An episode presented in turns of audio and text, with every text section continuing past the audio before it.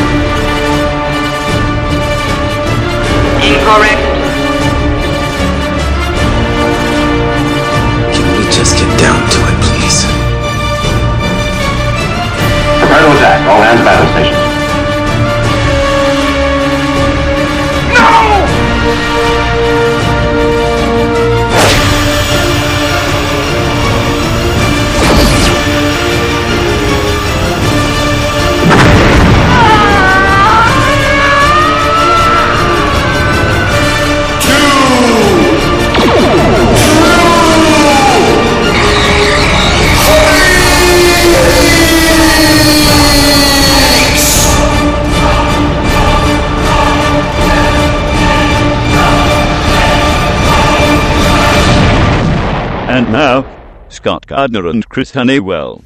Hello and welcome to Star Trek Monthly Mondays on Two True Freaks. I am Scott Gardner, and joining me is my best friend Chris Honeywell. Yo, yo, yo. So, so what do you uh, what do you guys think of that new opener? That's uh, that will be the uh, unless you absolutely hate it or something. That will be the new opener for Star Trek Monthly Mondays. I hope you like it. I did it myself, and I'm pretty proud of it. I think it came out really awesome. Joining us later in this episode, we will have a special guest for our brand spanking new Star Trek: The Next Generation segment, but that's uh, that's a little over an hour from now. In the meantime, uh, what do we got, Chris? Anything? Oh, just tons of Star Trek. Tons and tons of Star Trek. Well, actually, I think we're not going to screw around and we're going to get right into the meat of the episode. But before we do that, I just want to throw out real, real quick. You and I are both buying John Byrne's Star Trek um, Romulans Schism, put out by IDW, and both really, really enjoying that. And I just want to mention to folks if you have not read Byrne's, one of Byrne's prior projects was a two-issue miniseries by IDW called Romulans: The Hollow Crown. I highly recommend that series because it really leads directly into this newest one, this Romulan Schism. So uh, I had to go back and reread it because, as much as I'm enjoying Schisms, there were portions of it I was like, I don't What? quite know Yeah. what's going on here. I, I know I should remember this character and I don't, and all that. So I went back and reread uh, Hollow Crown, and now the whole thing makes sense. So yeah, I would definitely recommend uh, that before you get into Schisms. But man, it's really it's good. If you're itching for some solid classic Star Trek that that feels true and is just totally awesome, definitely check it out because man, it's good. I'm really enjoying that series. I concur. Well, do we want to get straight into uh, to a book review? Sure, we might as well.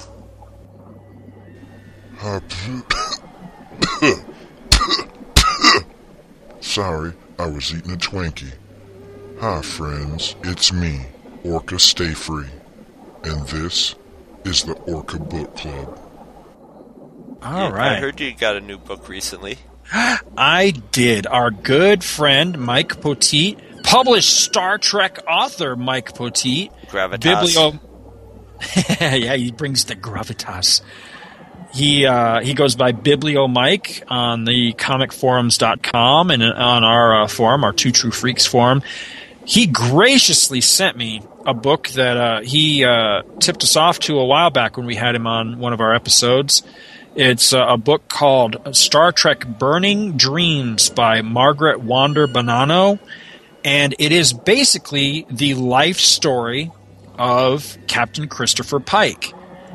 And I, I finished reading it not long ago, and I just got to say, and this is not just me buttering up Mike Poteet, I promise damn, this was a good book. This was one of the best Star Trek books I've read in a hell of a long time. It was really, really good.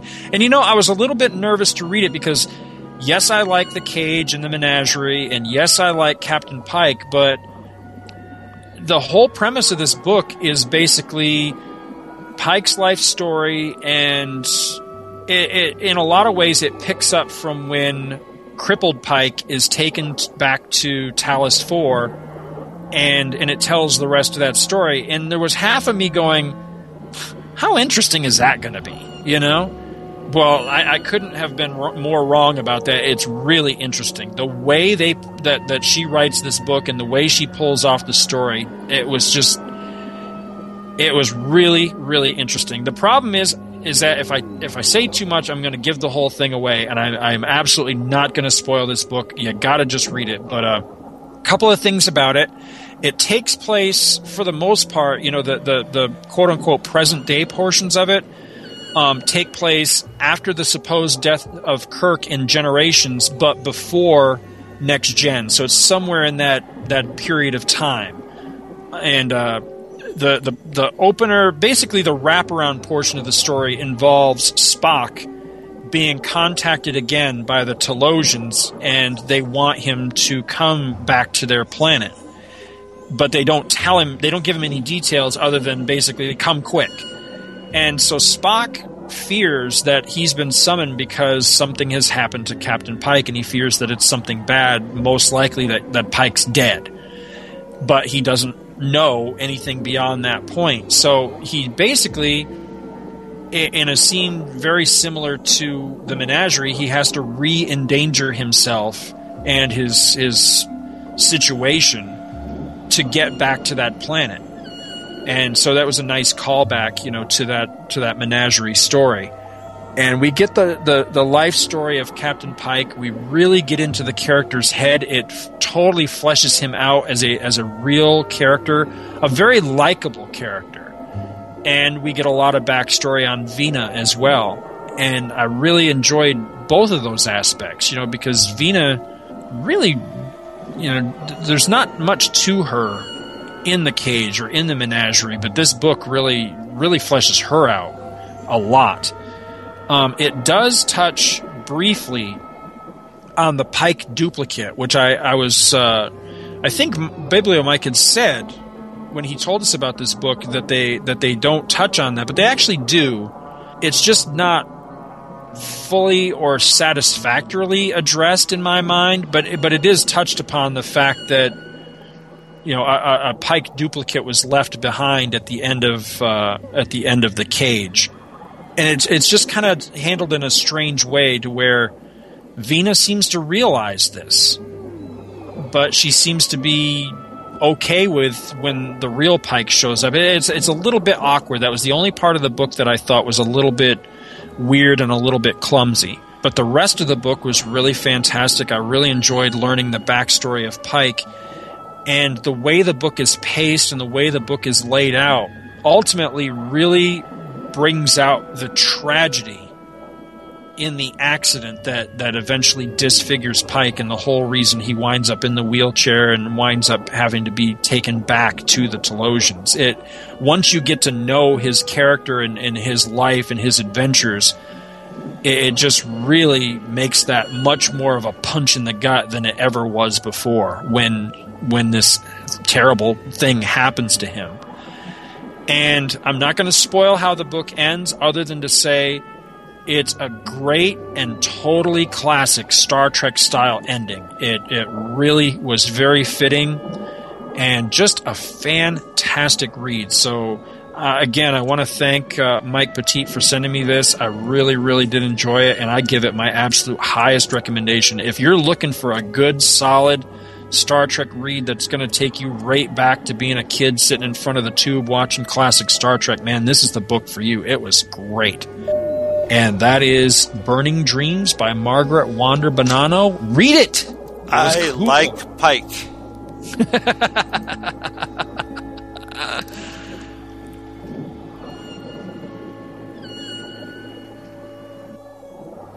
This has been the Orca Book Club.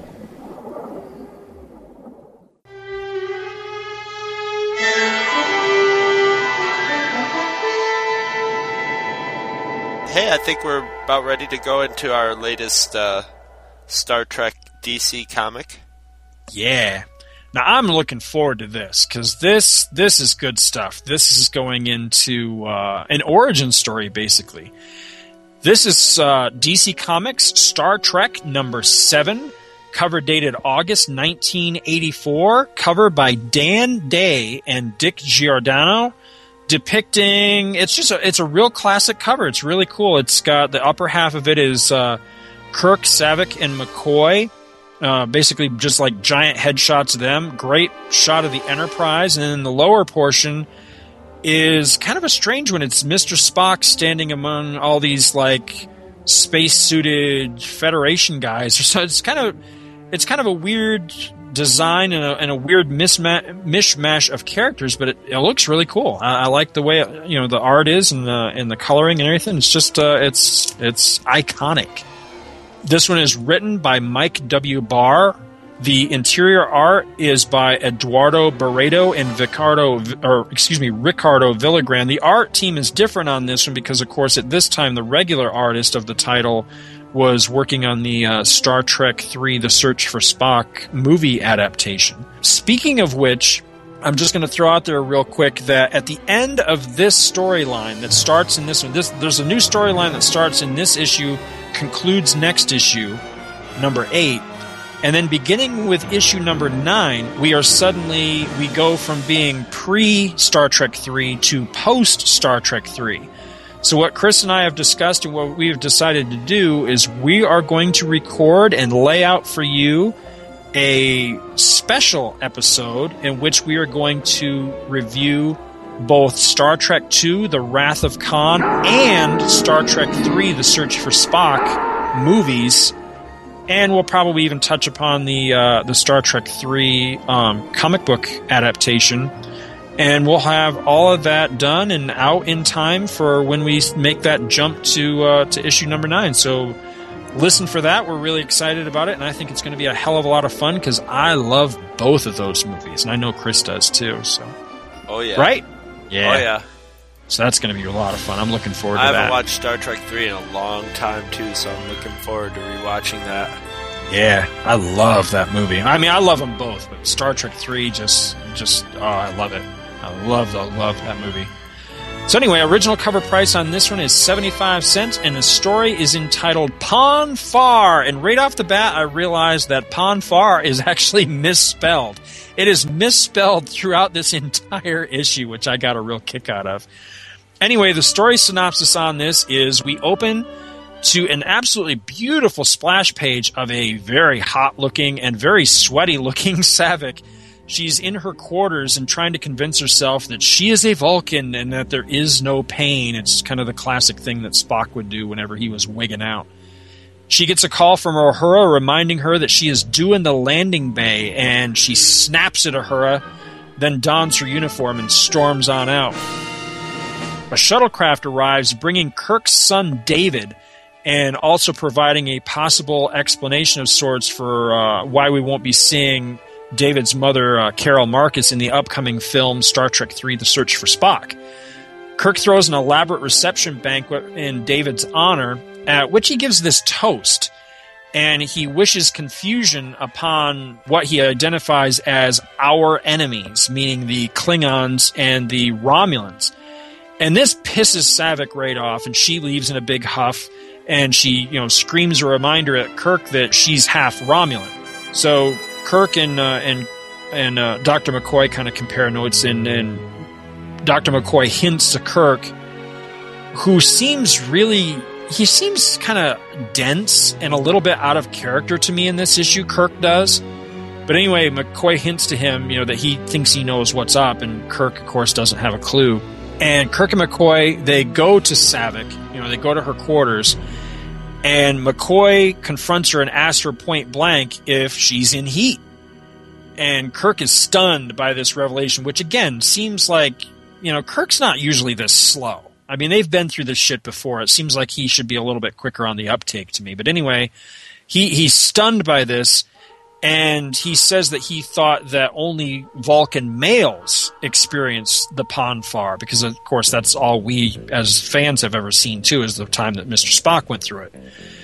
And that sets Saavik off again, and she, you know, she tells him that no, you know, the women have to go through it too and then she gives this uh, this really cool flashback tale that I really enjoyed, and it's uh, you know I'm assuming that this tale takes place sometime between the Pike and Kirk captaincies of the Enterprise, but it's never really made clear. It just says that Spock was uh, on temporary assignment between tours of duty on the Enterprise, so it, it's not very specific.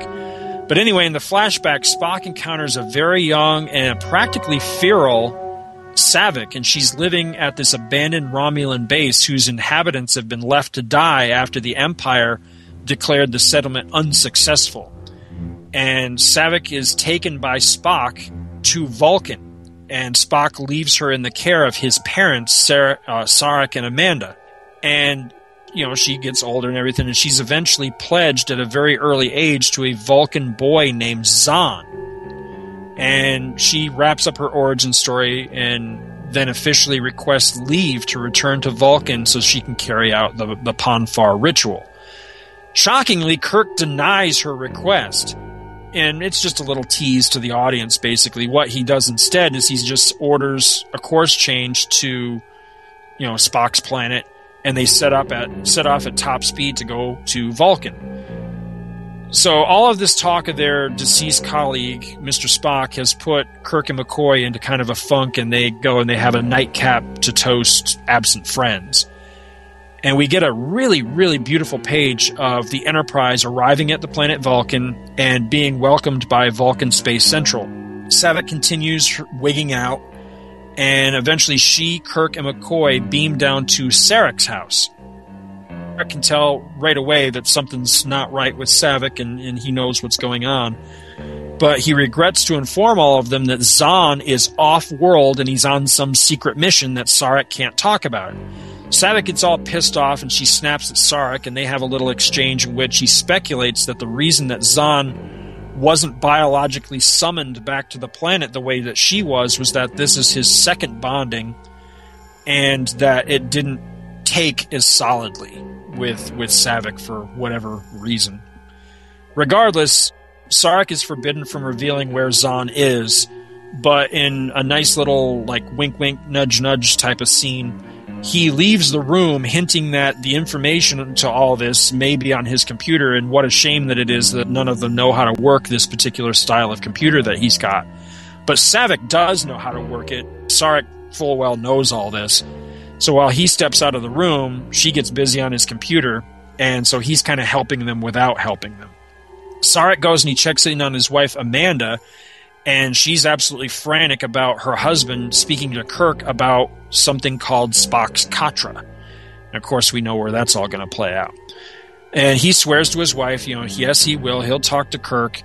But as soon as Sav- uh, Saavik is able to get this information she needs out of the computer, she just beams out and Kirk and McCoy are forced to, to run off in hot pursuit before Sarek ever gets a chance to have his little powwow with Kirk. But he swears to himself that he and Kirk will speak of this.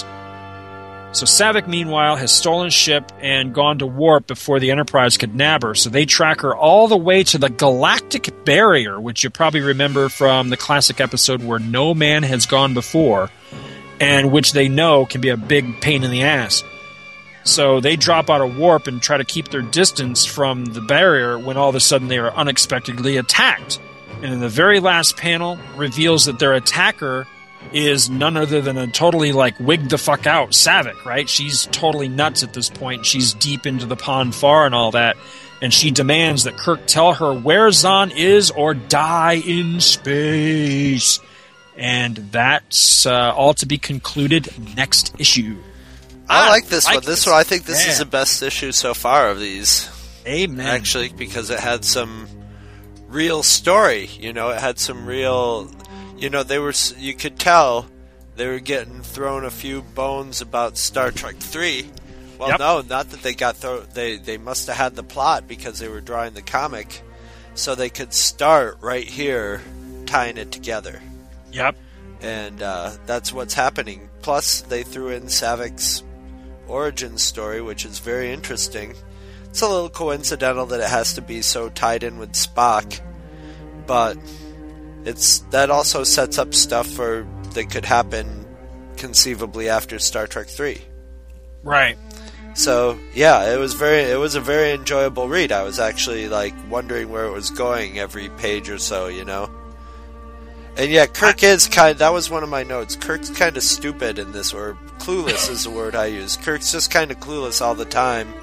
Right. But I think that's just a way the writer used to so they could spell out everything about the Pon farr and everything. Yeah, he, he seems not only clueless, he, he seems just a little out of character to me because the part where he toasts to the confusion of our enemies, just, I don't know, it- Yeah. does that seem like Kirk to no, you? it I- I- does seem a little out of character. yeah. But I mean, I, I see where they were going with it, and it was an interesting scene and all that, but it, it did just, I don't know, it, it was a little bit weird to me, I thought. But uh, right off the bat, I like the art in this issue. I thought it was a real step up from prior issues. Oh, the And- characters are a huge step up. Yeah, yeah, I really, really like that a lot. There's a great uh, picture of Uhura on page 10. That's nothing spectacular, but it just sort of captures Uhura a little bit. Her hair's a little weird, but, you know, it's just, yeah, the characters are way better rendered in this. Mm-hmm. And, uh, you know, the spaceships are beautiful as always, just not as, you know, in effect in this. It's a very character driven issue. I noticed on uh, on page eleven, the uh, artist even included the little mole that Sulu has on his one eyebrow there. I mean, that's Oh, that's you're quite right. the attention to detail. I thought that was Yeah. pretty cool. But uh, yeah, I really, really like the art in this one. I really enjoyed the story a lot. It was it was really neat to see so many classic characters. You know, they go back to Vulcan. They see Sarek and Amanda again. You know, we even get this. You know, we get Spock in the flashback, and uh, I like how Saavik is drawn, and I really liked learning about you know her her origins and everything. I like that they they you know officially tied in the you know the half Vulc or excuse me the half Romulan angle and all that, and uh, the the Easter egg or the little bone that we were thrown, whatever you want to call it, that I really liked most of all was the use of Xon, who was you know granted they're only using the name here, but Xon was going to be the the the Spock placeholder had Phase Two. The TV show gone ahead without. Oh, Leonard that's right. back. He was a hundred percent. He was going to be the hundred percent Vulcan that replaced Spock. Right. Yeah. Yeah, that's I- pretty interesting. Yeah. Yeah. I didn't even notice that. Yeah, I'm curious to read the next. I have not read ahead. I mean, I read I read these when they came out, but I haven't reread the issue a- ahead of our reviews. So I'm really curious to read number eight now because that was the only thing I can remember about issue eight.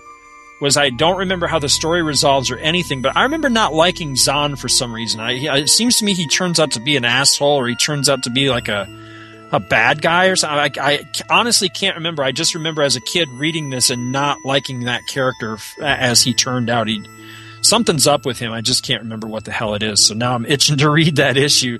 I mean, we're I'm basically you know for anybody listening to us that has not read these before, I'm basically in the same boat as you at this point because I, it's been so long. I just don't remember anymore. So it's it's a lot of fun. It's a it's a voyage of rediscovery for me. Yeah, I mean, well, I never read them in the first place, so I'm getting them freshy fresh now. Ah, okay. Yeah.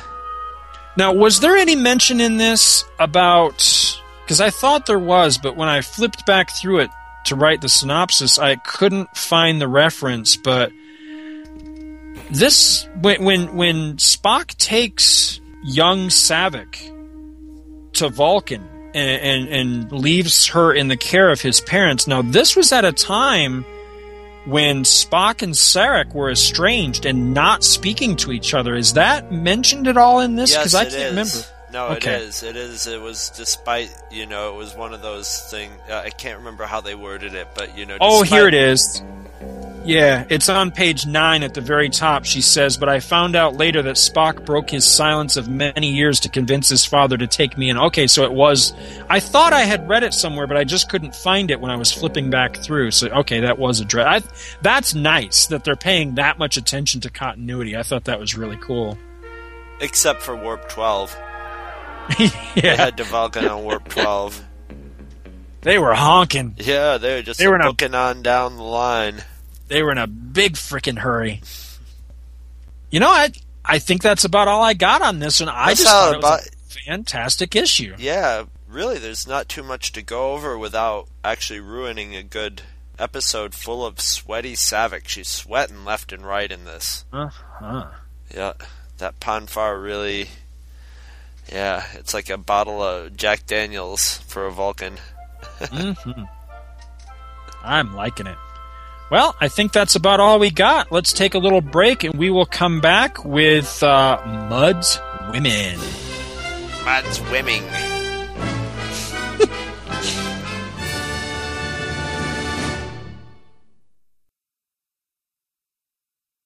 S S S S U U U L L L U U U U Zulu dance. You can dance like Zulu. Hello. And shake your little behind. Yes. You gotta give it a chance when you do the Zulu dance, and your friends will say, Oh my. I say, jump around if you want to, and move your arms like a machine. Yes. If you do the Zulu dance while wearing tight pants, some people may call you a Queen. The Zulu dance. Zulu, Zulu, just fine. Zulu, Zulu. Now that's ridiculous. Zulu dance is fun to do, Well- but your girl may get jealous. No. Cause if you abuse it, your girl will lose it and run up and say, Who is this? Ah, you can dance like Zulu. You know. But some may choose to not. No. You gotta give it a chance when you do the Zulu dance, and your girl will give up the. Balloon knot. I say, Zulu dance. Yes. Zulu dance. Yes. What you say when you answer the phone. Hello. Zulu dance. Yes. Zulu dance. Yes. I wanna dance, we're having a ball. Thank you very much. Zulu dance. Yes. Zulu dance. Yes. Everybody will sing and laugh. Zulu dance. Yes. Zulu dance. Yes. Shake that big bulge in your pants. No. Pants. Thank you. It's a Zulu dance. You know, It's a Zulu dance. Thank you. It's a Zulu dance. Oh my. It's a Zulu dance. Yes. It's a Zulu dance. Yes. It's a Zulu dance. Yes. It's a Zulu dance. Yes. It's a Zulu dance. now that's ridiculous. Captain's log, stardate 1329.1. The Enterprise brings aboard the survivors of an ill fated vessel. Hey, where are the white women at? Hello. And the ladies? Is this your crew, Captain? This is me cargo. I read once a commander has to act like a paragon of virtue. I never met a paragon. Neither have I. Mr. Walsh, I'm convening a ship's hearing on your actions. Mr. Spock will supply you with any legal information you may need. You're a hard-nosed one, Captain. And you're a liar, Mr. Walsh. Take the once or you'll get killed. Just have those crystals here when I get back.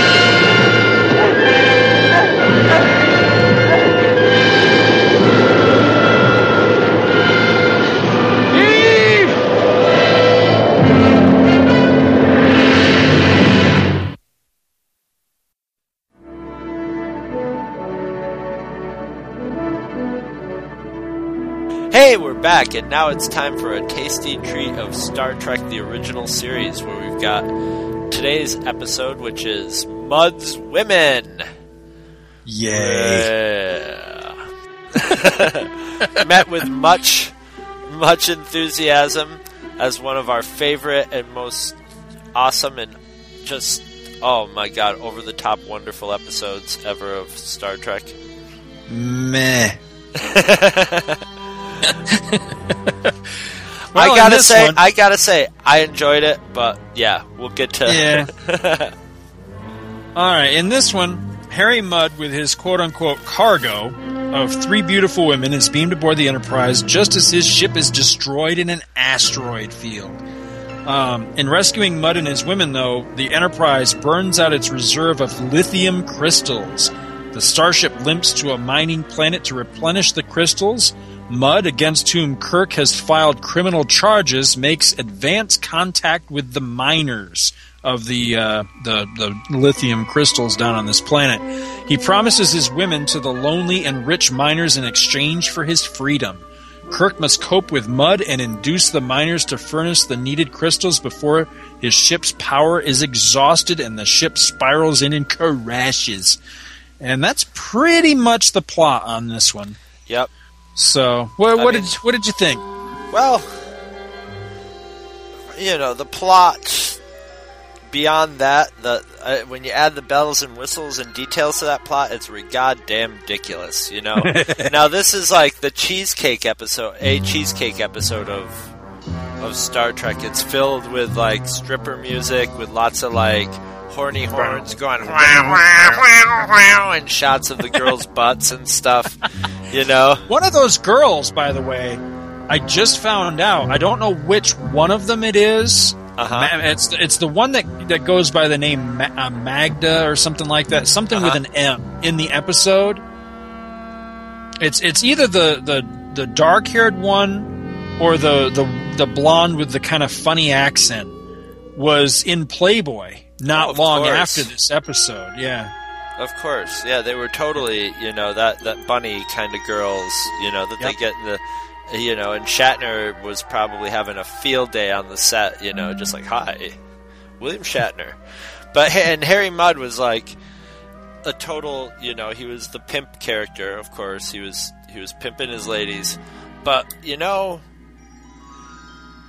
what the fuck was up with his like that weird chest. did you notice like because i watched the um enhanced edition and i don't know if they cleaned too. up the picture or something but harry mudd had this weird like ron jeremy chest hair that was growing up the side of his neck it was like this weird i thought he was wearing a necklace at first and it's like no that's like his hair and i'm like was that makeup or is that this actor's real body hair because it was bizarre and kind of creepy and He's just a virile, virile man. I never noticed it. I think it's because they've cleaned up all these. I think God bless those old crappy prints of Star Trek on Channel 11 Star Trek because I didn't need They- to see that. I could see, See, the girls' butts and and a lot a lot better and a lot clearer and through the through the fog filter, you know.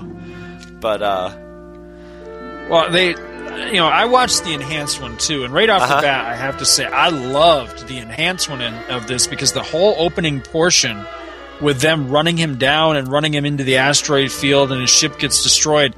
Man, that felt like such an homage to The Empire Strikes Back. I mean, the asteroid field Yeah. and the asteroid portion really looked good. and he's sort of were- dodging back and forth too. Yeah. You know, you can have and, and these new enhancements, the spaceships can instead of just being sort of like fixed ahead of the Enterprise on the screen, he was flying around. You know, he was trying to evade Yeah. them. Yeah, he, his ship almost looked like a like a Y wing fighter or Yeah. something. 'Cause in the original version, isn't it just like a friggin' ball of light or something? I don't Yeah, think just like all the other ships. all. Yeah, like Yeah. all the other ships. I mean, for Christ's sake, But you uh, know, you know, you were had talked about uh, you know, being able to make up, you know, make out so much more.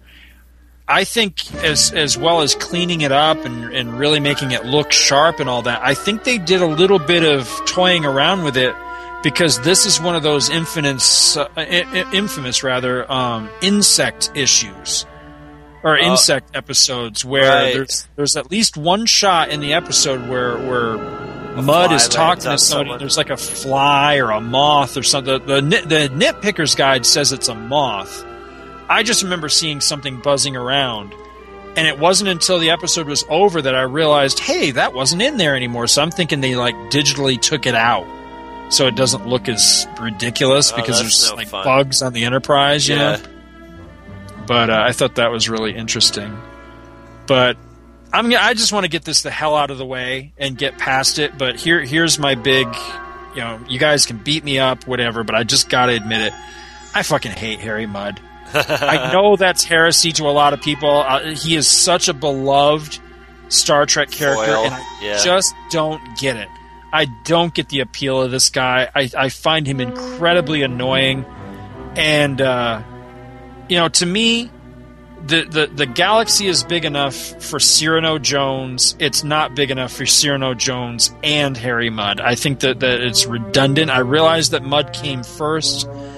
I don't know what it is. It's nothing personal against the actor or anything. I just don't like the character, and I just don't understand why he's so popular. I mean, he was in two of the classic episodes. He's in the animated series. People like the comic comics. stuff. People Yeah. like that's why the Trouble with Tribbles is like everybody's favorite episode. Well, not my favorite episode, but I don't not like it.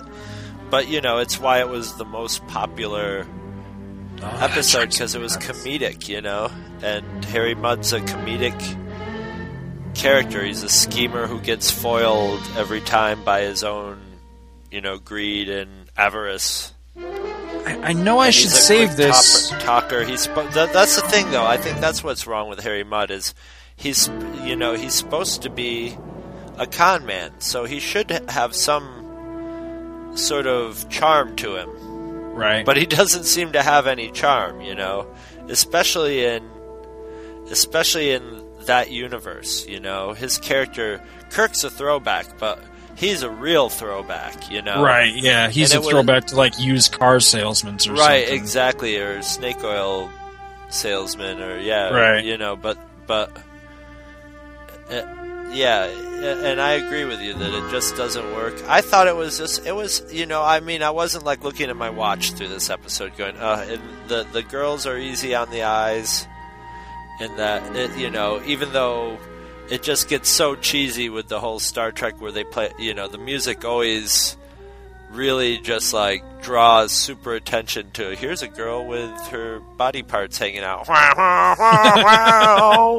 Wow when they walk in you know and and i forgot the whole catch to this one you know that you know these women would come in and everybody would just be like uh, looking at them and for some reason i was getting it confused with the one with the one woman that has the like perfume or the, Yeah. the drug that can bewitch guys, and I was thinking that The Elaine- guys- Elaine of Yeah, Troyius I or whatever, is yeah, that the one you're I was, talking about? And I was trying to think, well, maybe these girls, what was it? They had some sort of perfume on, and then then when See, they, I was thinking that same thing. It's funny you say that because I, saw- I thought the same thing at the beginning was that I, I had remembered it wrong. I remembered it that the Venus drug wasn't so much making them beautiful as that it was making working like irresistible to men. yeah, it was like that m- shitty movie with uh, with Sandra Bullock where where she took the magic potion and then she was like fucking irresistible to men or something like that. What was that? Love potion number nine.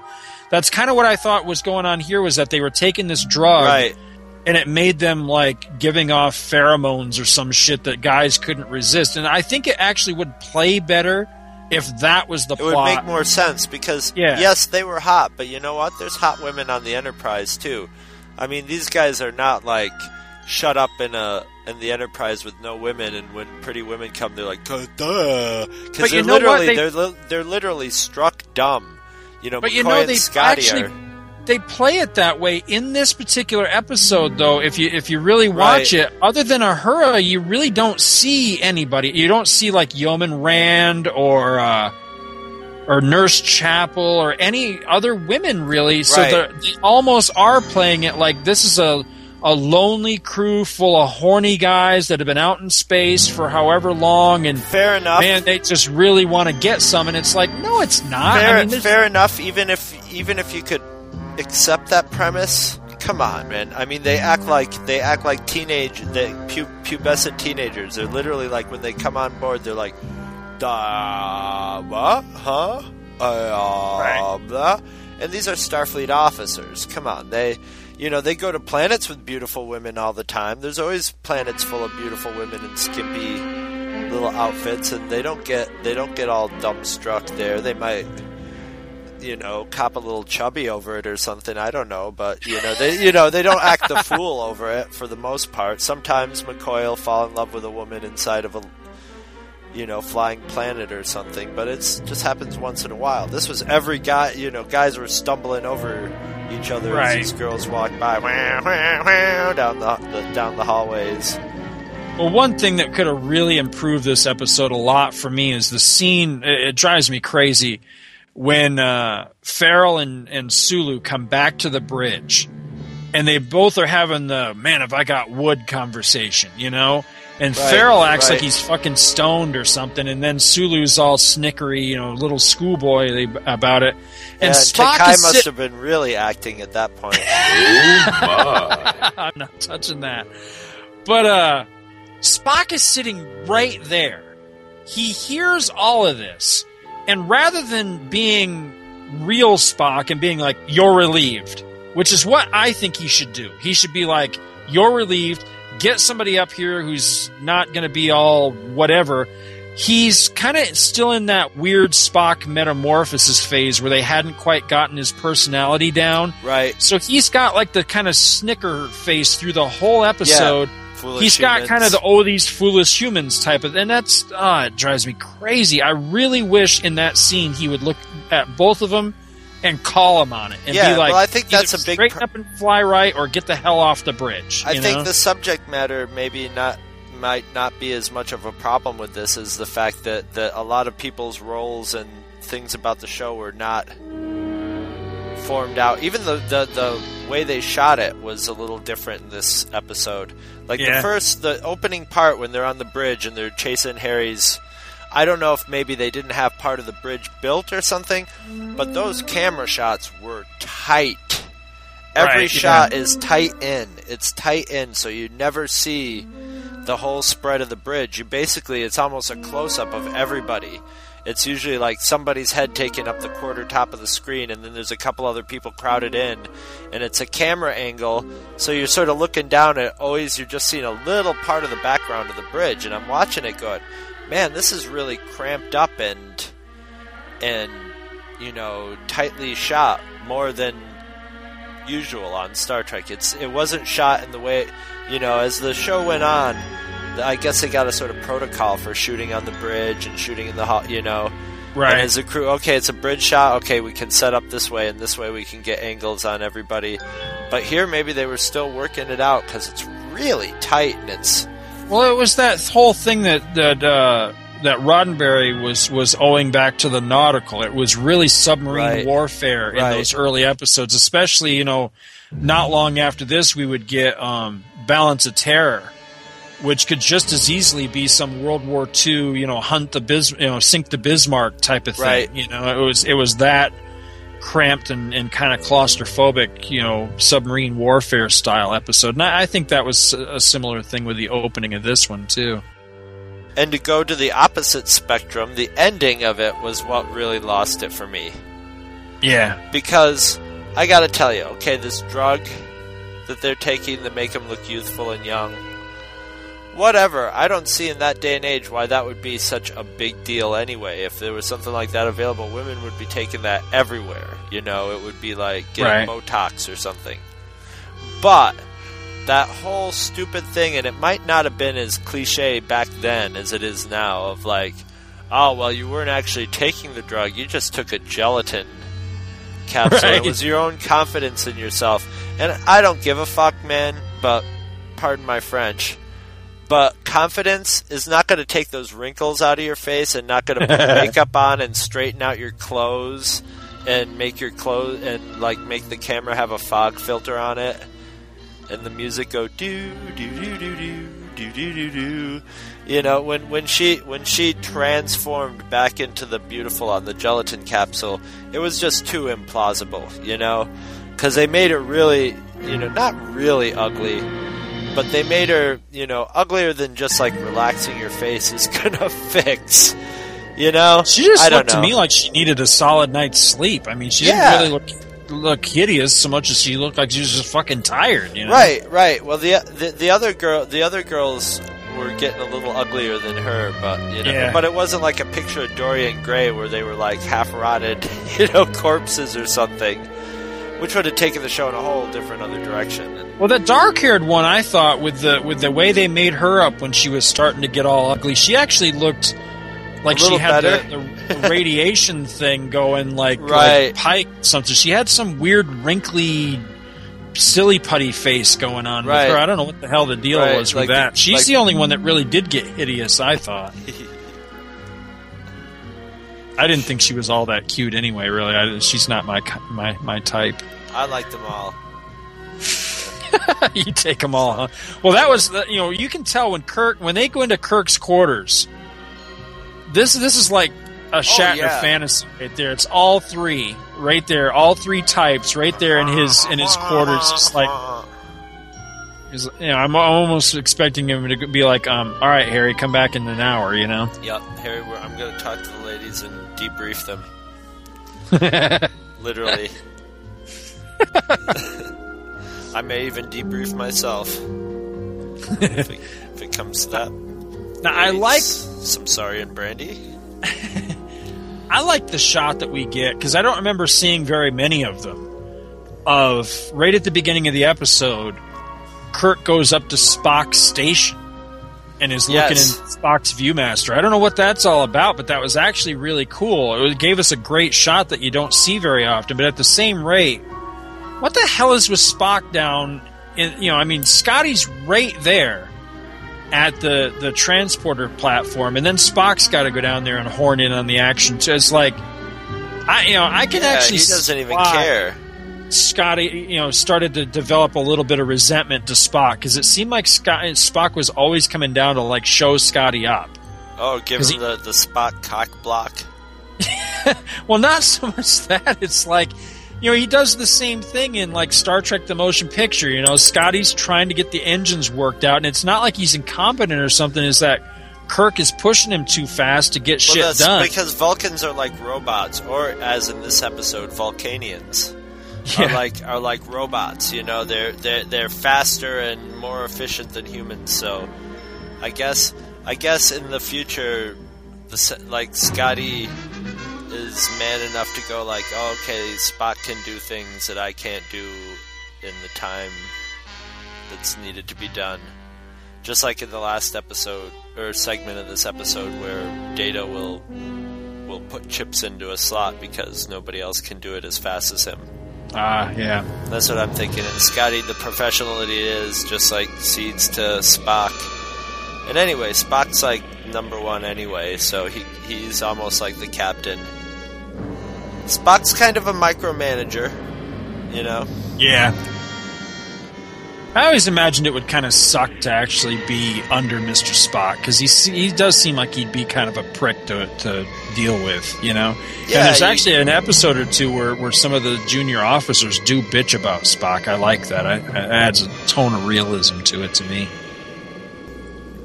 Yeah, he would be a pain in the ass. He'd never, he could never get like joke around rapport with him. Like, you know, I mean, Kirk and, and McCoy do, but you know, Right. certainly not some guy on the ground isn't going to. You know, Spock's just going to come in and say, "Pardon me, I expect you to do this, do this Right. by this time." That's Well, that. I mean, we've all had a boss that, you know, that unless they were a complete fucking asshole, you know, you, you tried to get some shit over on them just by appealing to their humanity. Yeah, man, I'm sorry I'm late, but you know, I, I fucking had a fight with my girlfriend, or Yeah, you know how that gee, I just don't. You know, I was up fucking drinking all night, and I'm I'm just my games, are, you know, shit like that. And that fucking shit would not fly with Spock because he wouldn't, you know, he's Mr. fucking efficient and he doesn't relate to you on a human being level. So you're not going to appeal to him like, like as one of the guys or on an emotional thing of, Right. you know, relatability or whatever. He's, you know, he's expecting you to be there, do your fucking job 110% every single day, and he's not going to cut you any slack. And Oh, yeah. that would suck, man. And then when the I've worked- farr hits, man, fuck. Ugh. Ah. a couple of things I noticed in this one. You know, we got Farrell sitting at the navigator station, which I actually like him. He's one goofy looking motherfucker, but I really Yeah. like him. It's actually cool. But I'd swear that the first two times that Kirk addresses him, that he calls him Mister Mister either Mr. Carl or Mr. Clark. I could swear that's what he says. He could very well. You know, he could have. You know, But you would not think that- known for being perfect with that continuity. Yeah, that's true. And working That's out true. who the extras were going to be.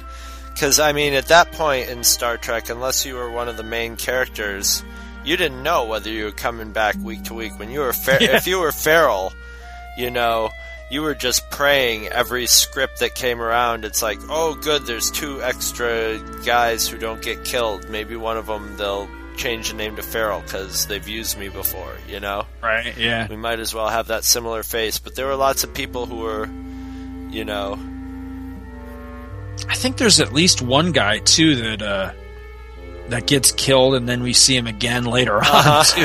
too. so yeah, oh, it's his like brother. Yeah. I noticed uh, Uhura still had her gold uniform in this one too. She hadn't Yeah. switched to the to the red. To the red.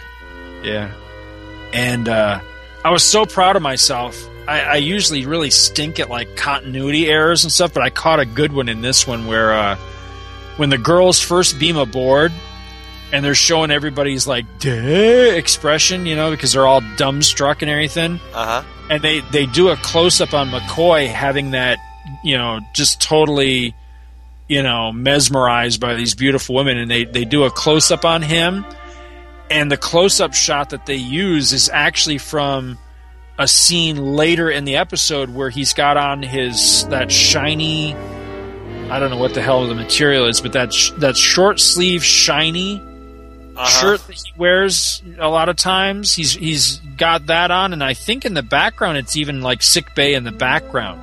Yet this is all happening in the transporter. room when transporter he's got room. his long sleeve shirt on, so it was like a little continuity continuity thing that I guess you just weren't supposed to catch or whatever. But I just happened to notice it this time. and Whoops, was I like, didn't "Hey, catch it at all. Yeah. But uh that's about all That's I got. about. You all know- I got too. you know, yeah. I don't hate it. It's not like it's a horrible episode. It's just it's I not. prefer the other Mudd one. Is a not that I like the other Mudd one, but the other Mudd one has is going to have a little more meat for us to tear into, and it's got Yeah. hardcore Fandom mod. See, I really, really, really don't like that episode, and a lot of it is just because I, you know, his wife really is annoying as hell. But know, like I say, this isn't a bad one. I, I like the, I like some of the subplot in the in the aspect of you know the Enterprise is in some serious shit in this episode because if they don't get these crystal things they need, you know, they're literally going to like run out of power and crash into a planet. That's actually pretty cool. And I like that part portion of it, and I like a lot of the scenes once they go down to the planet and you know they've got to deal with uh, Childress and all that. Some of that stuff's actually pretty interesting, but it's just it's this is one of the the episodes that suffers from datedness. It, it just feels like a really old timey Yeah.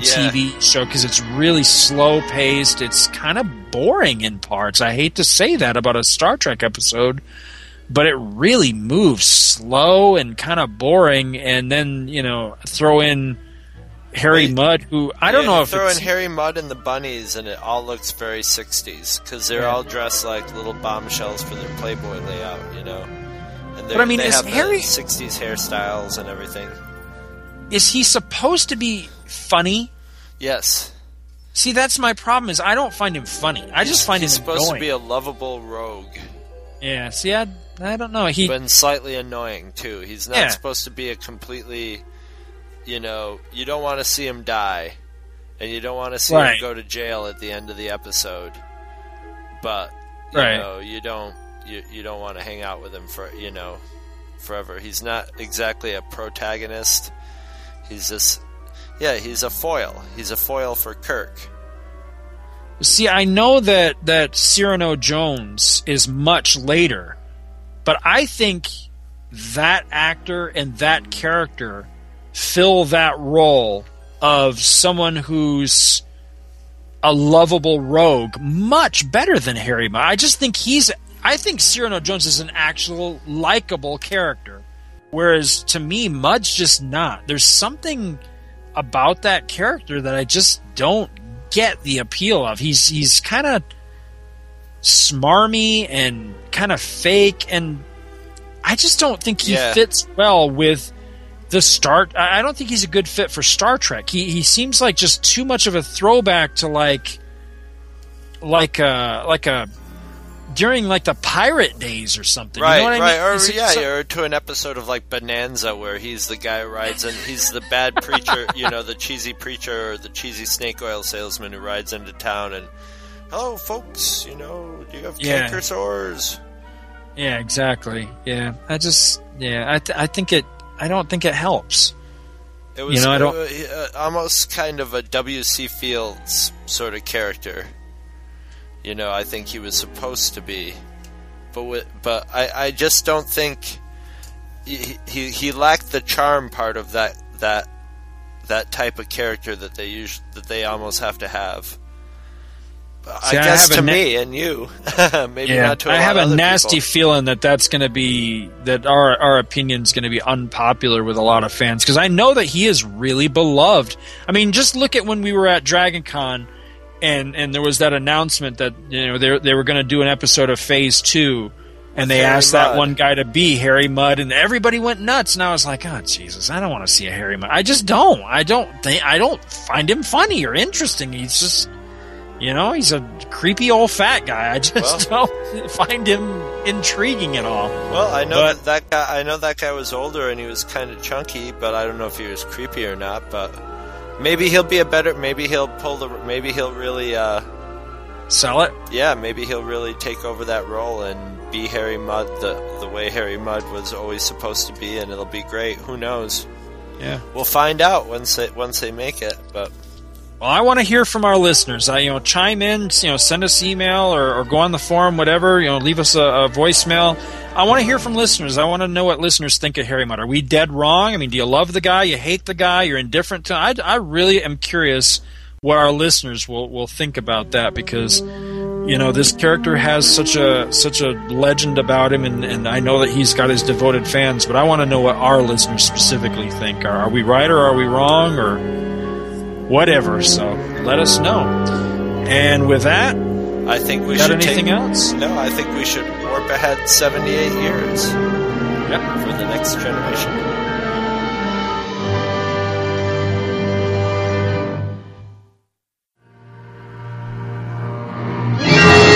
Holy shit, you know what? We forgot, man.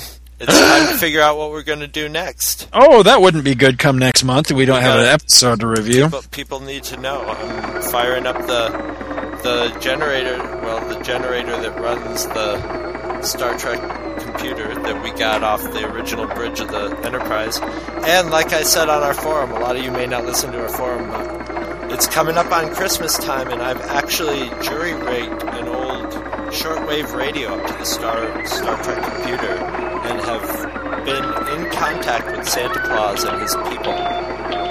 So if you write us letters to Santa Claus, we will get them to them and he will read them on the show. So get on that. I think this thing's about ready to kick out the number, yes. Number 36. 3 Number 6. Number 30. Oh, no. I love it when I hear that. Number What is 36 is Catspaw. Ooh. Captain Kirk. oh, no. Oh, no. Can't get them out of your head, man. Can't get them out of your head. Oh, man, it's got my favorite puppets at the end. Oh, God. All right. We'll see you next time for Cat's Paw.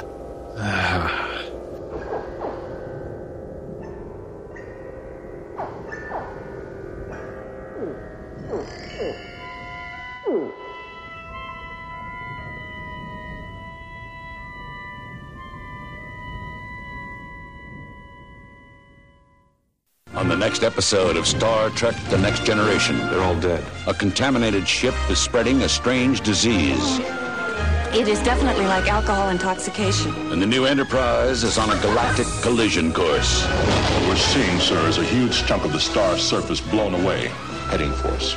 Now, the crew faces disaster. We're not going to make it. On Star Trek The Next Generation.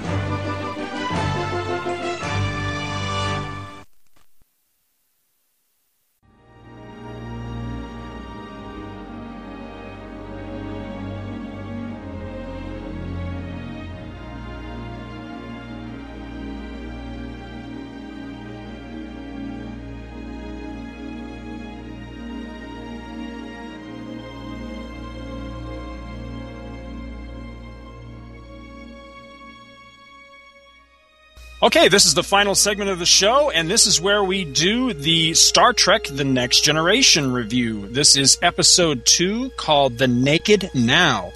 And joining us for this segment is our good friend, one half of the Super Future Friends podcast, which you may find at superfuturefriends.com. Welcome, please, Adriana Ferguson. Hi. Hey, welcome back. Thanks. Thanks for having me back. Hey, no problem. Actually, you know what? This is her first time on Two True This Freaks. is the first time on Two True Freaks. That's right. We have a show that we did with both Super Future Friends. It's four hours long, and I can't Oh, figure God. out how to edit the goddamn thing yet. oh my god! It will get edited sometime, but Oh, that's yeah, I haven't listened to it since since it was done. But it was a late night, four hour, like two two hour session. So yeah, but this is yeah, your breakout. That was almost Freaks like a hallucinogenic dream that that It uh, was. that It podcast. It was like See, a I'm- magical dream. I'm almost nervous to put that one up because uh, it, it's it's there wasn't really like any rhyme or reason. It was just like this wild, tangenty, crazy, dreamlike thing. So yeah, It's ninety percent me bitching about things. That's why I'm terrified. Well, it might be. I barely maybe bitch it- on my show, and I'm afraid of like when I bitch about something that's actually important. It's like, like the tide will turn. Maybe it could be an April Fool's show. But see, that's the way. That's the way to do it, though. Is that's how I do it. I go on other people's podcasts and bitch and complain about stuff. So that's, That's really true. the way to do it, right there. It's less Yeah, traceable. Don't, don't shit where you eat, as the old saying goes. All right. So you said you have a uh, a synopsis for this episode. Yes, I did write up a quick little uh, synopsis. We'll see if it makes any sense here.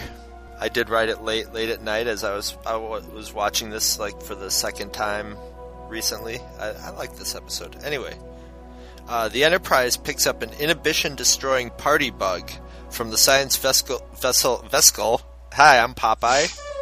Vescal. I'm Popeye the Sailor, and uh, the science vessel Tsiolkovsky, whose crew was uh, either frozen or blown out into space. This is an effect caused by weird gravity shifts that we saw in the Naked Time on the original series. But, uh, you know, unfortunately, McCoy's cure isn't working in this condition. It's a it's a different condition.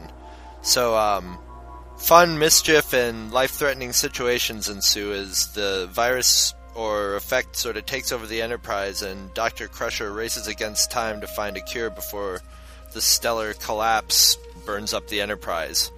Wesley ends up using his toy tractor beam to first take over engineering, but then, of course, saves the day by pushing the Enterprise off the, the vessel Tsiolkovsky to outrun an asteroid and the the effects of the sun blowing up and saving the day. And that's pretty much it, except for all the details of the story. but that's the general the general thrust of it. It's sort of a remake of the Naked Time. Yep. In the original series, in uh, in Next Generation, you know, it's sort of it's sort of like the Christmas party. Everybody gets drunk, and you get to find out who wants to sleep with each other, and you know what everybody's secret secret feelings are. You know what's weird to me about this episode is that it feels like an episode that usually I think they would have had later in a series. Right. Like Yes. the one where they the one where they you find out about who everyone wants to sleep with and there's a bunch of things that happen that seem like like when he said it was the naked now I was like, "Really? That seems really early." And it's pretty risque. I mean, I don't know about It's it's almost pretty much the first episode if you think about it. You know, the first. Really, being yeah. sort of the movie pilot, you know, Right. sort of thing, and then and then this one's this one's the first one that's coming out in you know regular one hour format and all that. So Right. I thought that was a pretty. I remember thinking it was a pretty bold move at the time. right. And it, and I also remember, I think it sort of announced that, all right, you saw Star Trek, it's Star Trekky, but here's sort of how it's going to be different because it was able to be, you know, there was there was more adult themes in this one. There was some, you know, sexuality was handled differently in it. Roddenberry had been trying to get a robot to screw somebody for like two or three different series before this. I mean, in the original Star Trek, he wanted to do it. in one of those other things. What was it like? Questor tapes or whatever. Questor tapes or whatever. He tried to do it, and then he was finally, you know, the what you call it, the leniency of the of the the censors finally, you know, allowed him to, to get away with it. Right. He, that's cool. You know, he, he finally met his. Well, also, uh, I know what the other one was was Star Trek: The Motion Picture, because in the novelization, which he wrote, Uh huh. um, Decker does nail the Ilia probe, Oh, uh oh. a robot. So yeah, but of course that's not in the. It's not even implied in the movie, but in the book, yeah, they they get it on. So That's just like it's just a very surprising episode. Like even watching it, I was like, I forgot all this like things that happen in it. And I was like, Jesus, this is pretty like kind of intense. I mean, I don't know about the audience at the time if they like how they like what the like mentality was. Like was the things that were happening were they shocking at the time or they Now, this- surprising? I This don't is know if it the- was it was shocking for Star Trek because this stuff Yeah. was going on more. There was more intense stuff. This was at the same time. Well, it was slightly before you started seeing butts on TV. You know, Ah. more more, more Yeah. likely men's. There's butts in this episode. Are there? Yeah. are you t- you're talking into- like? No, I think he's talking like Frozen bare butts. ass though, right? No, there were bare asses. There's like frozen butts. Oh, oh, that's you're right. right, Yeah, you're that's right. right. Yeah. I was like, damn, there's a lot of naked people in this episode. Buttsicles. and it's like the second episode. that's how they got. That's how they got away with it. Is they could just okay, we'll spray them with a layer of ice and.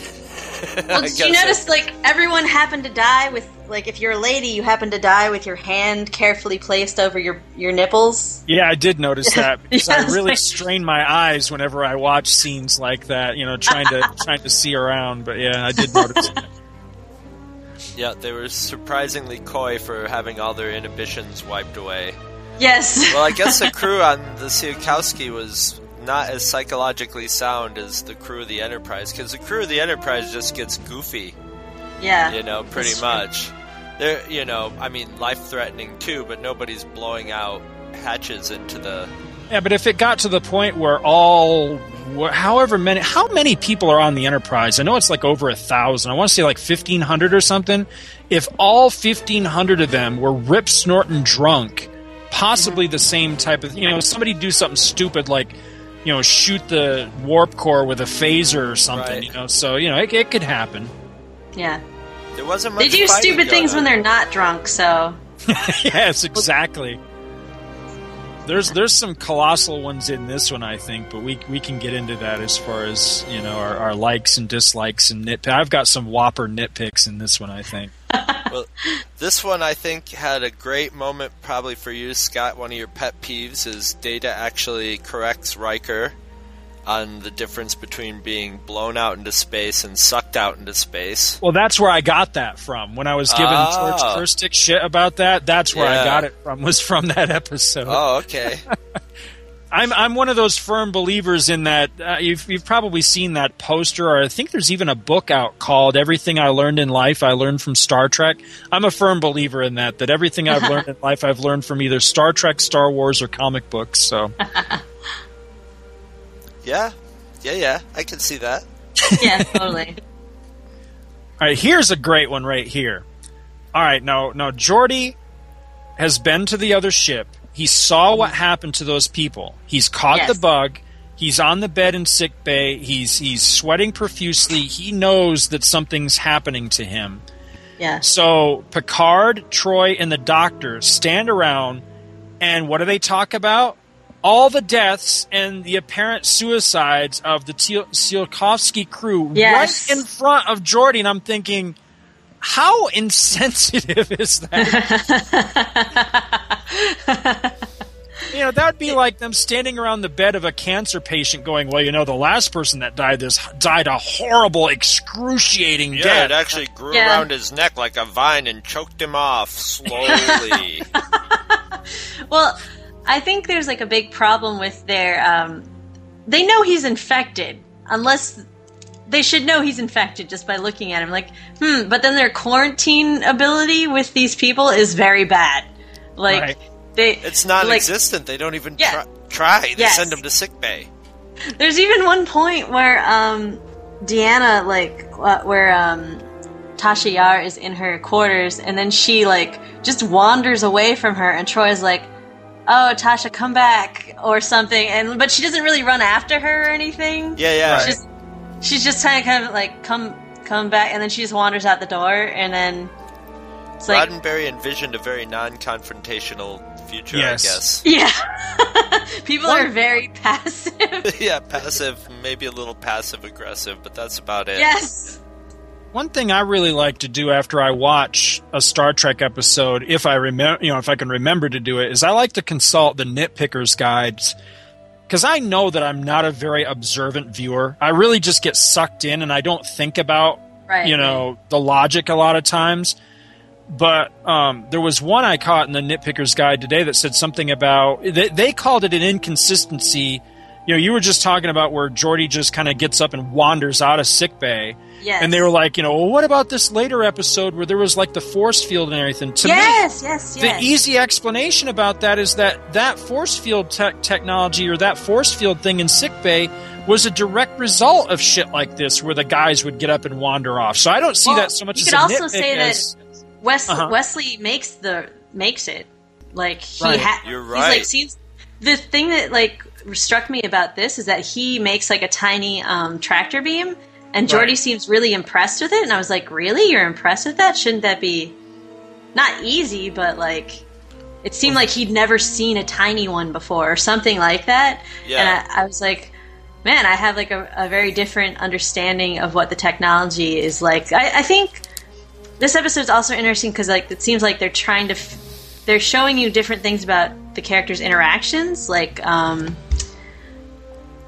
but but you're not really i think i don't know if like later on they kind of abandon those things. Like data's personality in this seems different seems a lot more they gave him a lot of uh ca- like not character. Like he seems more emotional yes. He seems way more emotional than i think they like he seems to understand a lot more things Right. than in later episodes Yeah, well, they, I, he, I think he has uh, the the comparison I would use is between, you know, the way he acts in these, especially through the first season, is much the same way that Spock was in the first, say, half dozen or so episodes of the original series, is they hadn't Yes. quite nailed down the character. So, yes. Well, you know, to be the continuity no prize guy, uh huh, I think in the early days, Data's person his his programming or however he was designed maybe was sort of he was acting maybe sort of autistic where he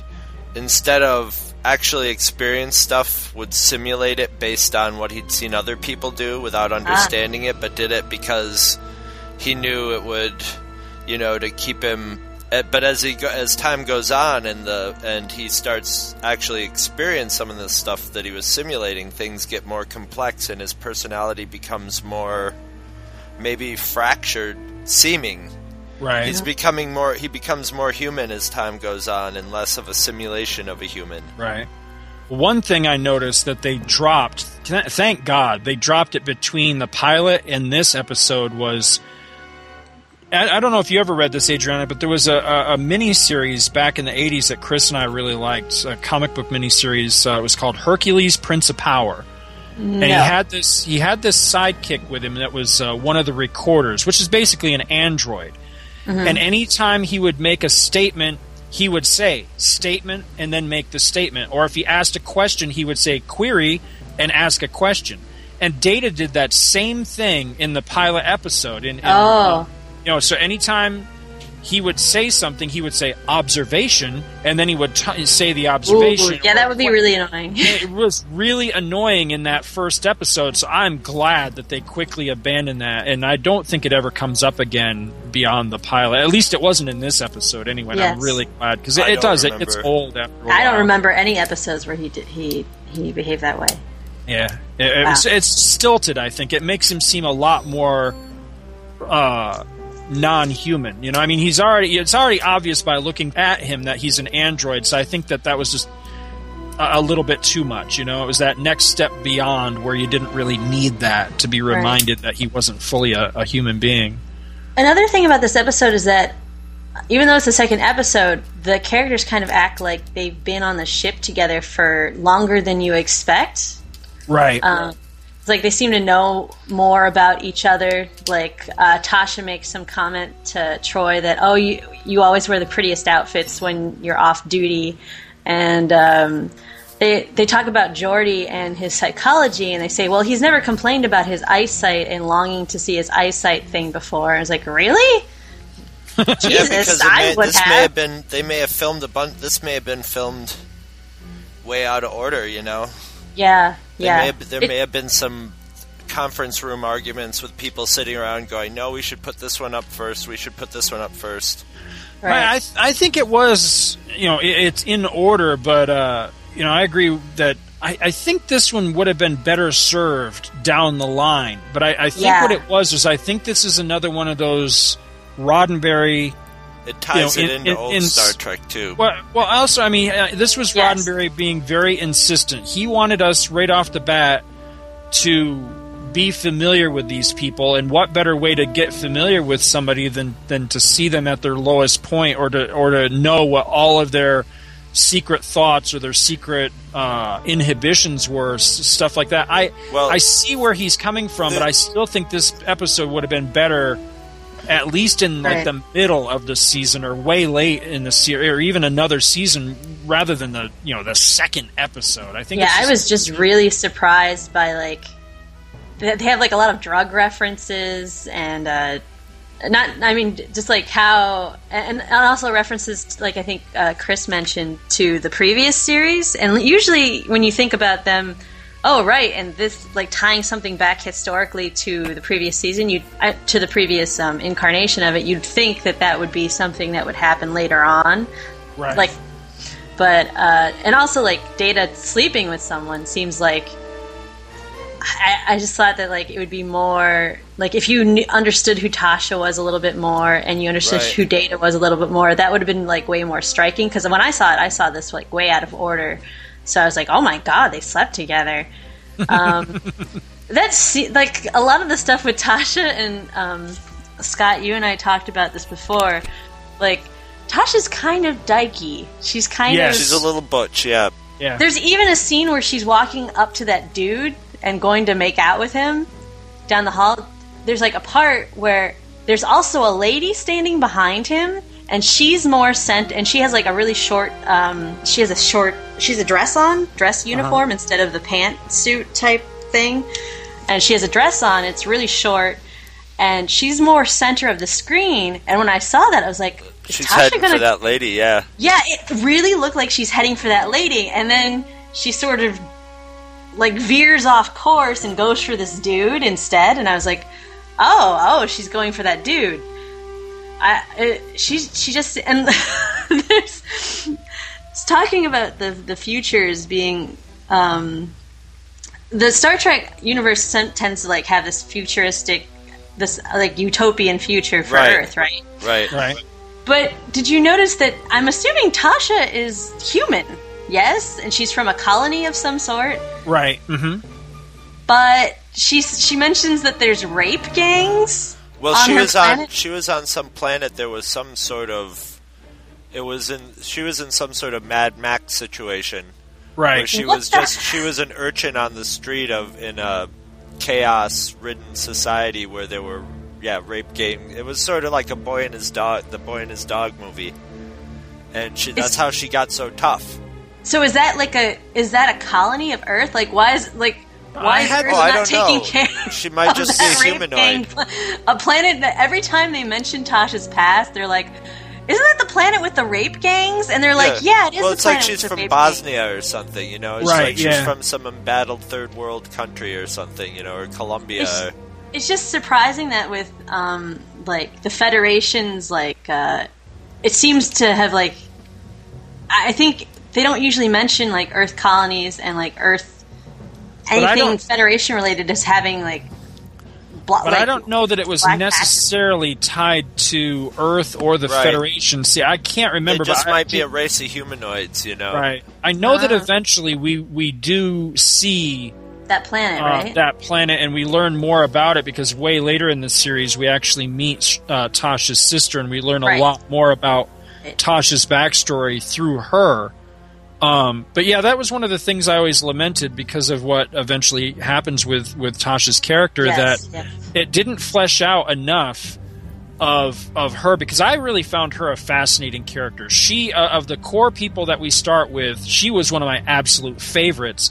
We just unfortunately don't ever get enough of the whole thing. But my Right. impression was based on her little speech that she gave in The- Encounter the at pilot, Farpoint you know about I grew up in a world like this and it was people like these that saved it from you know saved me from it kind of thing that she was on like like Chris said kind of a Mad Max style planet and somehow when the Federation came along you know they they scooped her up and took her away or whatever you know and and so she got you know almost like she was like a like a war orphan or something to that Ah. effect I, that's that's just a you know just an impression Mm-hmm. but I, I have the feeling that that's kind of what they were going for. You know what I mean? I, I just remember thinking, how did exactly is a rape gang formed? It's like you get.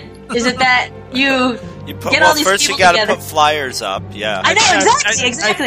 I think Because it's not just one. Well, Rape, it's not put just an one ad in the penny saver, you know, and off you go.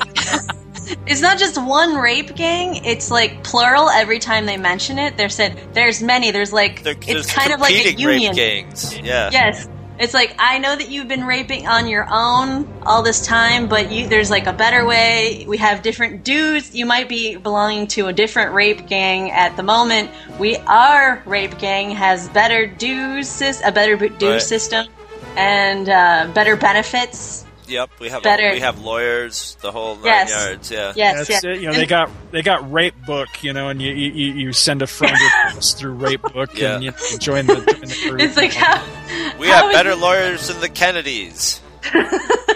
It's just really like, how is there more than one rape gang? If feel like you're a rapist and you're dedicated to being, Apparently- being part of a rape gang. How come there's not just one giant rape gang? It's Uh, just apparently it's a very popular thing in post-apocalyptic societies. you know, it's I think it's second only to like food, food killing for food and cannibalism. and uh, like um, sort of gladiatorial entertainment Yes, style yes, stuff. to keep to keep your warriors entertained Yeah. and Yeah, yes. it's like who runs Bartertown? All right, well, I wanted to go back to something you had said about you know Wesley and his little tractor beam thing. This to me is the is the biggest thing. Now, I like this episode. I, I just want to say that, but I have a lot of problems with it. The biggest problem I have is, you know, not only should Wesley's little toy tractor beam not be terribly impressive. I mean, yeah, it's cool that this young kid came up with it on his own and all that, but mm-hmm. the biggest thing that drives me freaking bananas with this episode is that Wesley ends up coming up with this supposed ingenious thing where he turns his little tractor beam into a repulsor beam and then they shoot it through the main whatever the hell deflector Yeah. or whatever and push the other ship away and it buys him the extra time. Mhm. Why is that so impressive? Because the original Kirk Enterprise had that feature. It had a, a repulsor beam type of thing because there's that one Now, episode. can I can I say this Oh, go in, a, in a physics f- sense? Uh-huh. How can that make any difference anyway? Because there's nothing to push off again. Even if even if you push on that, you're not going to be able to push away from it because you're pushing in a vacuum. You know, you're just going to sort of you're going to launch that the other ship in the other direction, maybe. Yeah, because don't you have more power mass and wouldn't? I don't, I don't know. I don't know anything about science. Well, is the there's hard just, part. there's there's no atmosphere. There's nothing to push against in space. So there's nothing for the ship behind them to to push against. You know, so pushing on the other ship shouldn't propel you the other way. I don't think.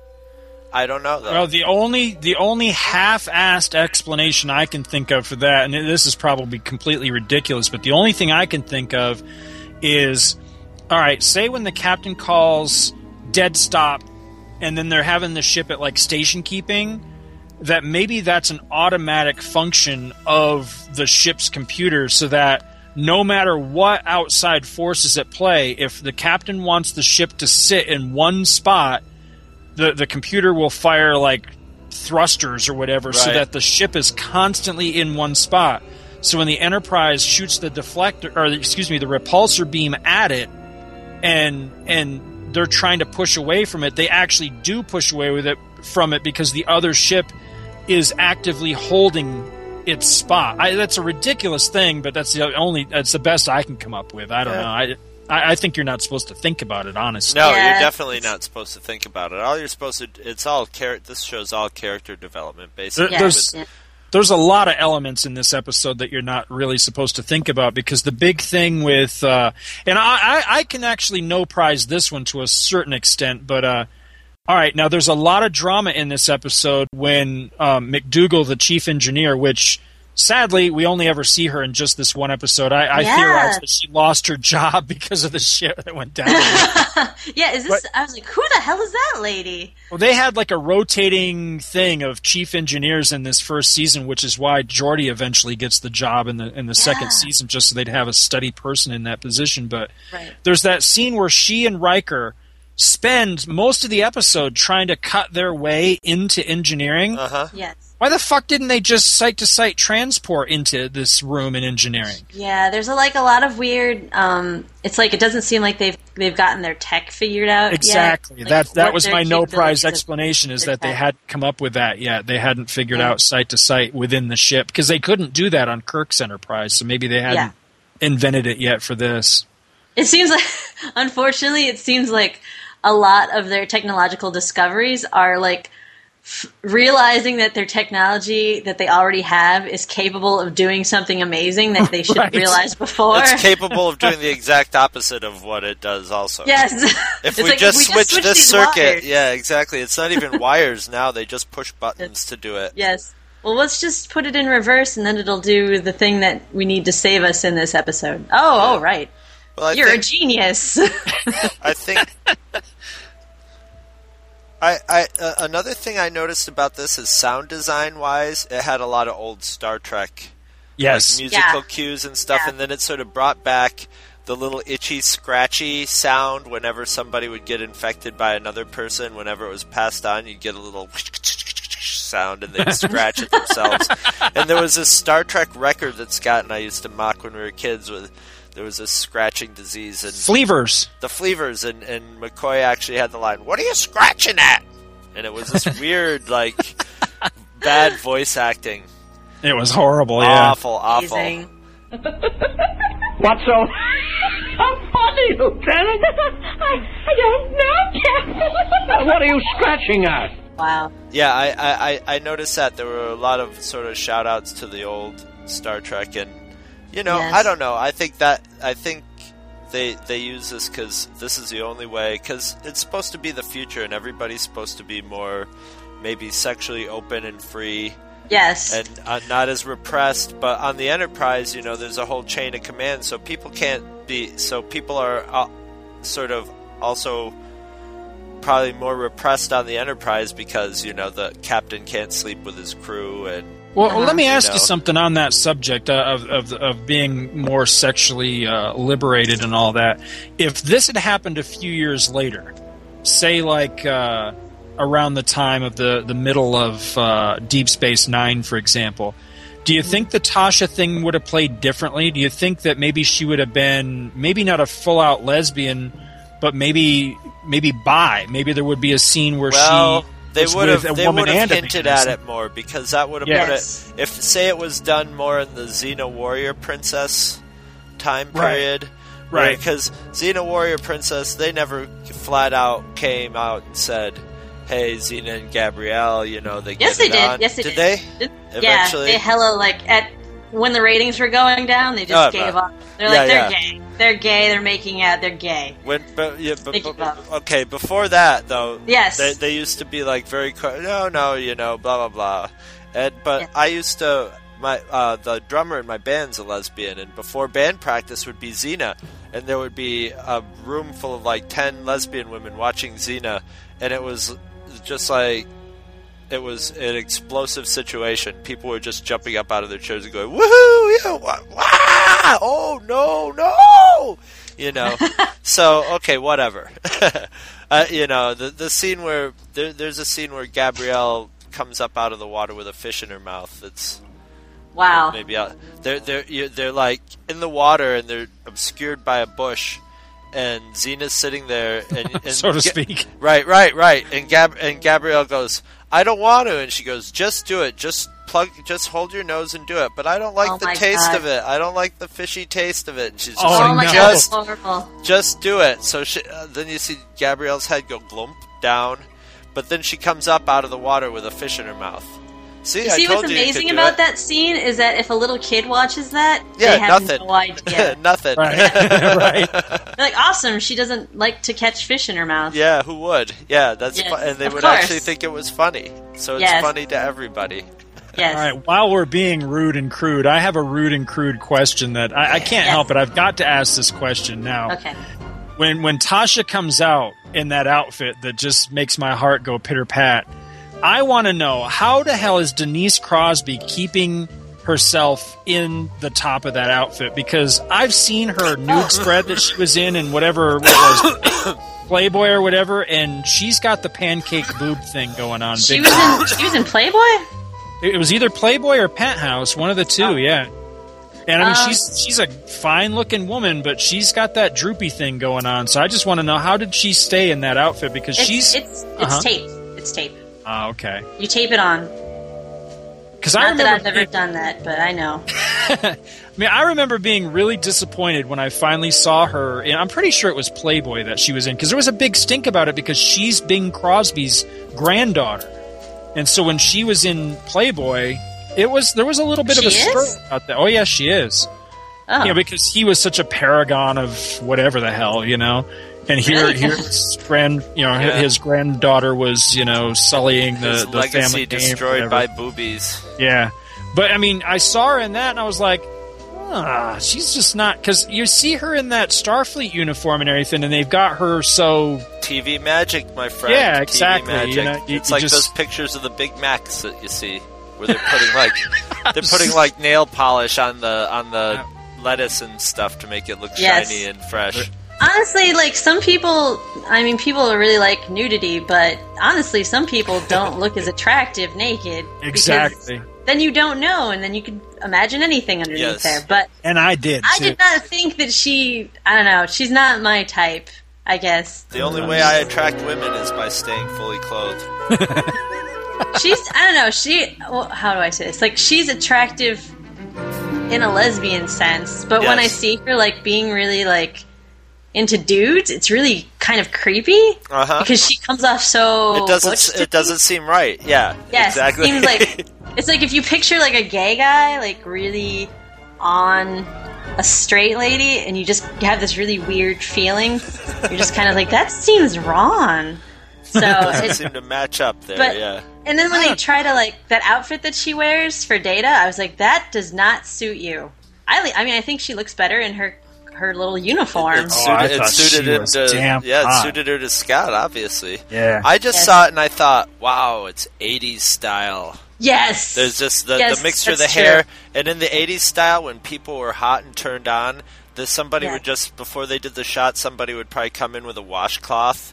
Yes. And just like washcloth down their face and neck, Yes. and just sort of like make their hair a little bit sweaty. I'm going to need too. the washcloth down my face. and- oh my god it's just i was really um yeah it's, de- it's the thing with the 80s is that i feel like they for some reason 80s clothing and 80s um because i get i don't know it's just like this the style of it is like super super unattractive to me Right. and so like it's very hot, hard for the, i also feel like people i don't know they either the way they were filmed or something did not do them enough credit for some reason I always like will watch 80s What movies and go this person's not very hot but they're treating them like they are No, what was Right. hot and what was hot in the '80s is so totally different to what's hot now, and the way it's presented that it always ends up looking awkward and almost ironic. Sometimes it's when like- it happens. You know, sometimes like I feel that beauty standards were different in the 80s. I always thought like Oh, sure. did Oh, yeah. they like Oh, yeah. did they care I mean did they care more about your acting ability in the 80s because I feel that we have worse actors now like I'll Because they're what was it? prettier. Yeah, yeah. It's, Right. It seems like I, I'll like watch some 80s movies and be like, "Man, this person would not be allowed to make a movie now." I don't think it's just the 80s, though, because I think the further you go back, for example, my, my father brought up a great point one time. We were watching this documentary that was busting all of the old myths about the, the Old West.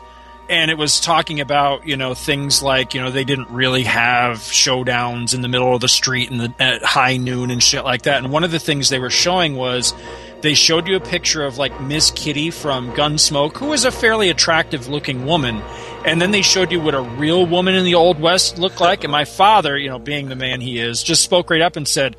Jesus Christ, how did they screw back then? The women were fucking ugly. You know? I know, So right? think The men were back- no prizes back. If Well, they showed yeah, a picture exactly. of what the men looked like in in Yeah. uh, in that time too, you know, everybody So- was Oh, kind yeah. of toothless and uh, Yeah. and So yeah, just imagine like like any guy you've ever seen without dental care, and like adds to like every person Everybody looked like they were British. care. Yeah. Plus, they thought you were like a witch if you bathed more than a month. Like if you bathed like more than once a month, you're like a witch or something. It's like yeah, it's just imagine like how that. disgusting people must have been.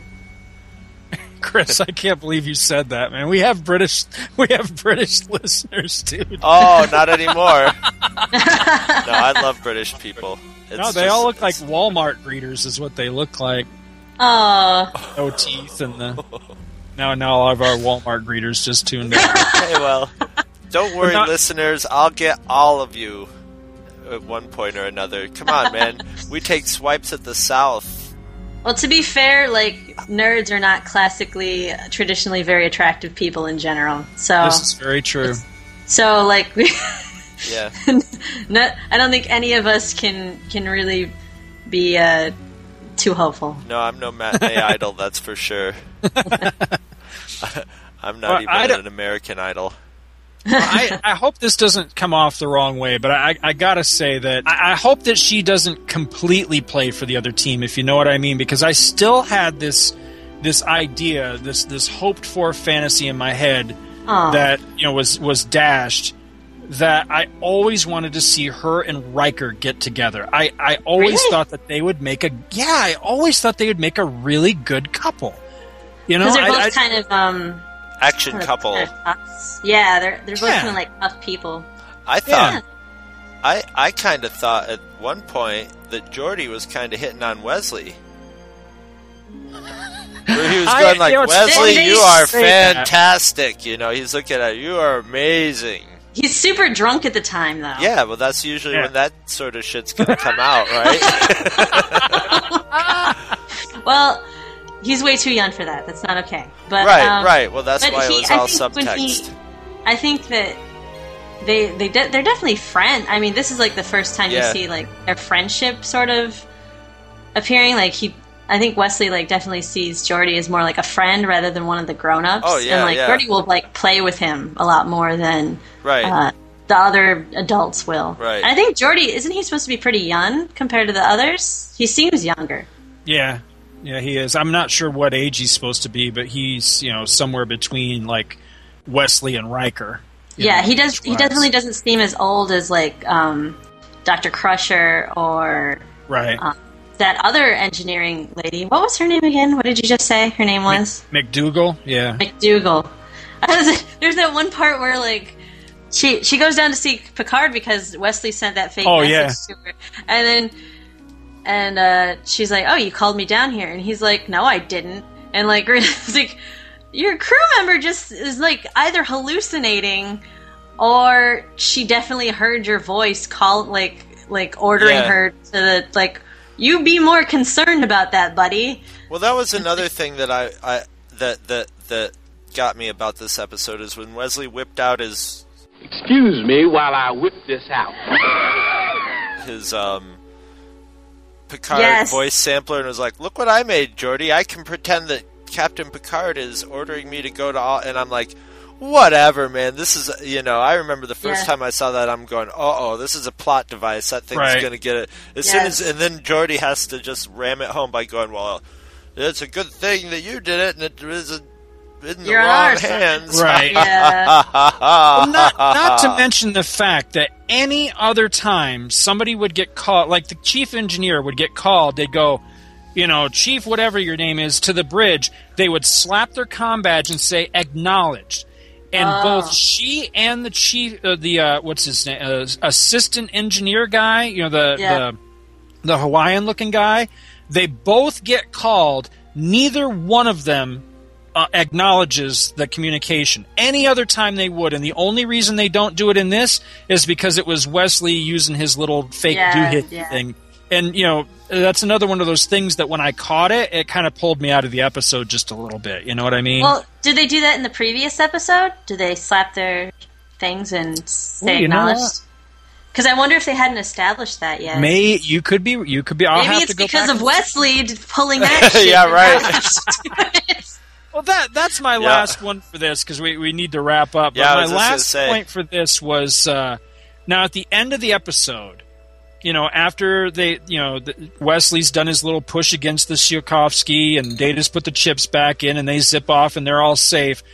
Then you know everybody's shaking and hands and patting backs with Wesley and smiling at him and winking at him and good good boy and everything. The fucking kid almost killed everybody. Yeah, d- they didn't Why- kill him. yeah. Why are they congratulating that kid? They should beat his ass and send him to the brig or something. you No, know? because everybody gets a pass because they were all drunk. Ah. everybody gets I- a pass because everybody had, you know, Picard almost had his weak moment. That's another one of my favorite things that I just That want to mention cute. before I go, where he goes, Yes! That's, I was an awesome. he That's like- awesome. I was like, what is that noise that you're making? he sounds like a, what he's doing is his butt head channels Mr. Ed impersonation. yeah, exactly. Wilbur. I wonder if that was scripted in, or if he, if like uh, Patrick Stewart just Be- did it, Being like the method actor it's not that like he a is, word. yeah. No, I not know. Like, oh my god, what is that noise that you just made? I kept rewatching that part, trying to see what he was doing with his mouth, or if she was doing something to him. It just sort of comes. him- It just sort of comes out of his mouth too. His mouth is just sort of order, open, and it just sort of. some- somebody turned the key, but the, the motor was already Yes. started. yeah. Oh god, it's amazing. Well, I think on that note, we could we can go out. Maybe I'll just make that noise to. We need to we need to thank Adriana for joining us. Yes. And any That's time that you want to come back and talk Trek, we are always so happy to have you. Sure. Just give me a ring when you need me. I'm always up for talking about the the rape union and uh, this. and join us next month for Code of Honor, the next episode in Star Trek: The Next Generation.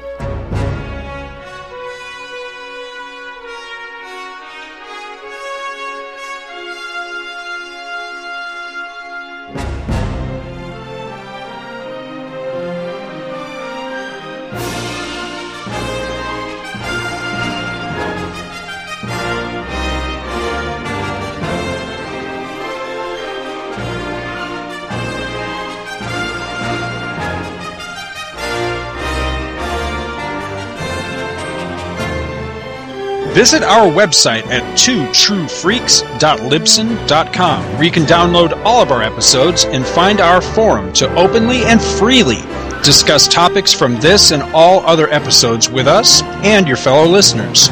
twotruefreaks.libsyn.com is spelled T W O T R U E F R E A K S dot Libsyn, which is L I B S Y N dot com. You can email Two True Freaks directly at twotruefreaks at gmail.com. Two True Freaks is a very proud member of the League of Comic Book Podcasts. For more information, visit comicbooknoise.com slash league. We are now also members of the Comics Podcast Network. You can check it out at www.comicspodcast.com, where you can hear our new episodes when we put them up. Thanks for listening to Freaks. Two True Freaks has been brought to you today by Damanzo Corps of Milan, Italy, and by the letters F and U.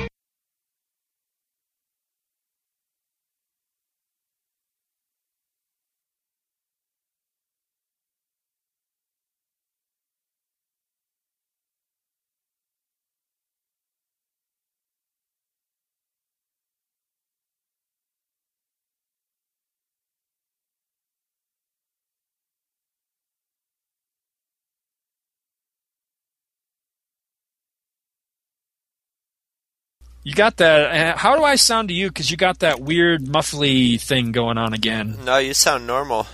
Oh, okay. well, there's a first time for everything, I yeah, guess. I guess.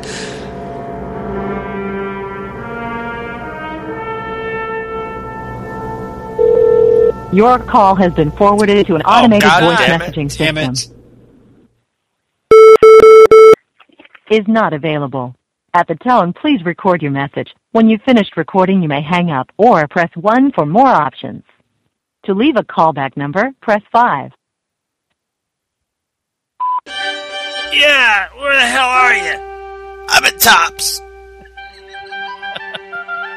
Come on, you were supposed to be ready, damn it! Alright, we'll try again in a minute. How do you hang up? That's what I'm trying to figure out how to do. I think I have to hang up everything. Hang on.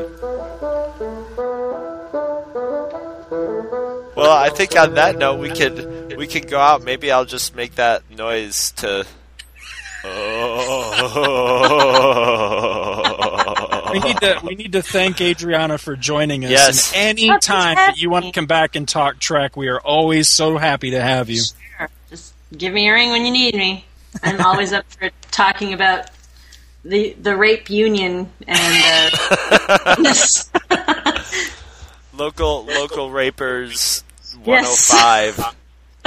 yes, I wonder if you have it's to. a like, great day for women card. when they go on strike. yes. We don't like the quality of women in this. You know, slower women. I wonder if I you have also to show wonder your. if, if Oh, they're I'm only raping like people, or is it like do they have a dedication to rape inanimate objects? Well, those are probably Animals. different unions that hate all Yes. hate each other, and they probably fight whenever they meet. Goddamn toaster rapers. You have to start out with like knots and like trees and stuff, and work your way up or something. That's so horrible. it is horrible. I'm sorry I even said it. Yeah, I know.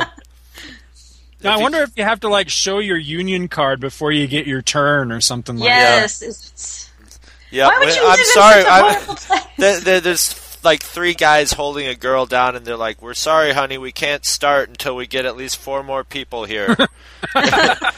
Oh my we god. we need some. We need we need four more people to form a circle and chant around us, or else we can't we can't do it, or we're we'll get our asses kicked out." It's like they'll like the crew of the star- of the Enterprise will hear about like a grain shortage somewhere. Like we have to go help those people, but then they're aware. They're every single person on that ship is aware of a planet where rape gangs is like not just gang gangs is like a plural entity on that planet and like commonly known, and they're not doing, Nobody's doing shit about it. it. Well, they got Tasha off there. I think actually Picard was somehow involved in rescuing her or something at some at some point in that Yeah, I kind of got that story too. too. You didn't do a very good job.